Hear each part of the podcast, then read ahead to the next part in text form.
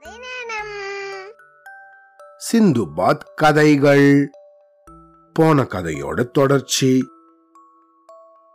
இப்படி அந்த வெளிச்சத்துக்கு மிக அருகாமையில நான் வந்து பார்த்தம்போதுதான் அது ஒரு பாதை. வெளி உலகத்துக்கு கொண்டு போய் விடுற சுரங்கம் அப்படிங்கிறது தெரிஞ்சிச்சு. நான் அடைஞ்ச சந்தோஷத்துக்கு அளவே இல்லை. அந்த சுரங்கத்து வழியாக வெளியே வந்து நின்ன எங்க திரும்பினாலும் பாறைகளும் குன்றுகளும் இருந்துச்சு. ஆனா கடற்கரை பக்கத்துல இருக்கு அப்படிங்கறத அறிவிக்கும்படி கடல் காத்து வீசிக்கிட்டே இருந்துச்சு. உடனே நானும் அந்த காத்து வந்த திசையில ஓடி கடற்கரைய அடைஞ்சேன். அப்புறம் சொல்லவுமா வேணும் இந்த குகைக்கு நான் திரும்பவும் தினமும் வருவேன். அங்க வாரத்துல ரெண்டு மூணு தடவையாவது புதுசா யாராவது ஒரு ரெண்டு பேரை இறக்குவாங்க. அவங்க கிட்ட இருக்கிற தண்ணியையும் ரொட்டியையும் வாங்கி நான் சாப்பிட ஆரம்பிச்சிடுவேன்.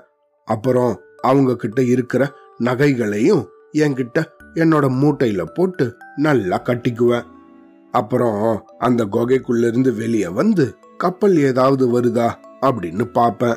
இதுதான் என்னுடைய நித்திய வேலைகளாக இருந்துச்சு. எத்தனையோ நாட்கள் இதையே நான் செஞ்சுக்கிட்டு இருந்தேன். ஆனா கப்பல் தான் எதுவும் வரல. வர வர நகை மூட்டைகள் தான் பெருத்துக்கிட்டே வந்துச்சே தவிர என்னுடைய நம்பிக்கை குறைஞ்சுக்கிட்டே வந்துச்சு. இப்படியே இருந்த சமயம் திடீர்னு ஒரு நாள் தூரத்துல ஒரு படகு வரது போல தோணுச்சு. ஆனா என் மனசோ ஆஹா ஒருவேளை இது மன்னரோட தான் இருக்குமோ? அப்படின்னு ஒரு சந்தேகம். ஏன்னா மன்னரோட ஆட்களாக இருந்தா எனக்கு ஆபத்து. இந்த சுரங்க பாதையை அடைக்கிறதோட என்னையும் கூட அவங்க சிறையில் அடைச்சிடலாம். ஆனா வேற படகா இருந்தா நம்ம தப்பிச்சிடலாம் அப்படின்னு தோணுச்சு. இந்த எண்ணத்தோட ஒரு பாறைக்கு பின்னால ஒளிஞ்சுக்கிட்டு அந்த படகை நான் கவனிச்சேன். என்ன ஆச்சரியம். அந்த படகு நெருங்க நெருங்க அது ஒரு கப்பல் அப்படின்னு தெரிஞ்சிச்சு. ஆஹா பெரிய கப்பலாக இருந்தா நிச்சயம் அது மன்னரோட கப்பலாக இருக்காது. மன்னரோட கப்பலா இல்லைன்னா நம்ம தப்பிச்சு போகிறதுக்கு மார்க்கம் உண்டு தானே இந்த எண்ணத்தோட திரும்ப அந்த குகைக்கு நான் ஓடி வந்தேன். அங்க வச்சிருந்த நகை மூட்டைகளையும் துணி மூட்டைகளையும் எடுத்துக்கிட்டு ஒரு பெரிய செங்குத்தான பாறை மேல ஏறின என்கிட்ட இருந்த துணிகளை எல்லாம் ஒரு பெரிய கொடி போல கட்டி கப்பலுக்கு சைகை காட்ட ஆரம்பிச்சேன். என்னோட அதிர்ஷ்டம் கப்பல்ல இருந்தவங்களும் என்ன பார்த்துட்டாங்க.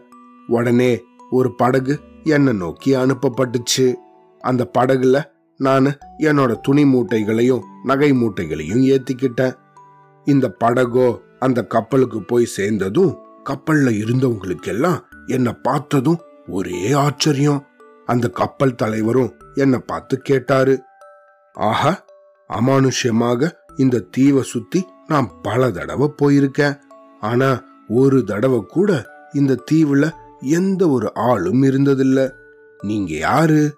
எப்படி இங்க வந்தீங்க? அப்படின்னு என்னை பார்த்து கேட்டாரு.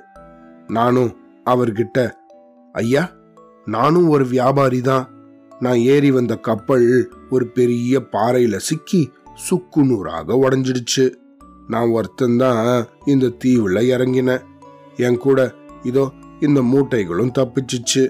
நீங்க எனக்கு செஞ்ச இந்த உதவிய என்னோட ஆயுள் இருக்கிற வரைக்கும் மறக்க மாட்டேன்.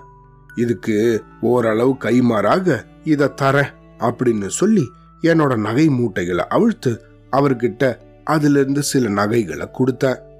ஆனா அந்த கப்பல் தலைவரோ அதை வாங்க மறுத்து நண்பரே கடல்ல தவிக்கிறவங்களுக்கு உதவுறது அப்படிங்கிறது நாகரிகம்.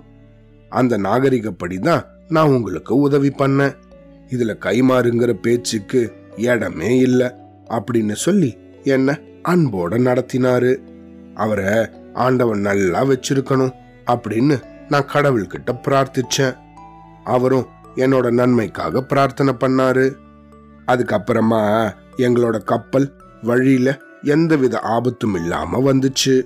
பல தீவுகள்ல இறங்கினோம். என்கிட்ட இருந்த அந்த நகைகளை எல்லாம் கொடுத்து நான் பல சாமான்கள் வாங்கினேன் அதையெல்லாம் அடுத்த தீவுல வித்து நிறைய லாபமும் திரட்டின. இப்படியாக ஒரு மாத காலத்துக்கும் மேலாக பிரயாணம் செஞ்சு வீட்டுக்கு வந்து சேர்ந்தேன். வீட்டுக்கு வந்தபோது என்னோட உற்றார் உறவினர்கள் எல்லாம் ஆவலோட வந்து என்ன வரவேற்றாங்க. அவங்களுக்கும் நிறைய பரிசுகள் கொடுத்து அன்பாக நடத்தின. ஆனா அதுக்கப்புறம் திரும்பவும் கொஞ்ச நாள்லேயே என்னோட பழைய பழக்க வழக்கங்கள் எல்லாம் மெல்ல மெல்ல தலை காட்ட ஆரம்பிச்சிச்சு.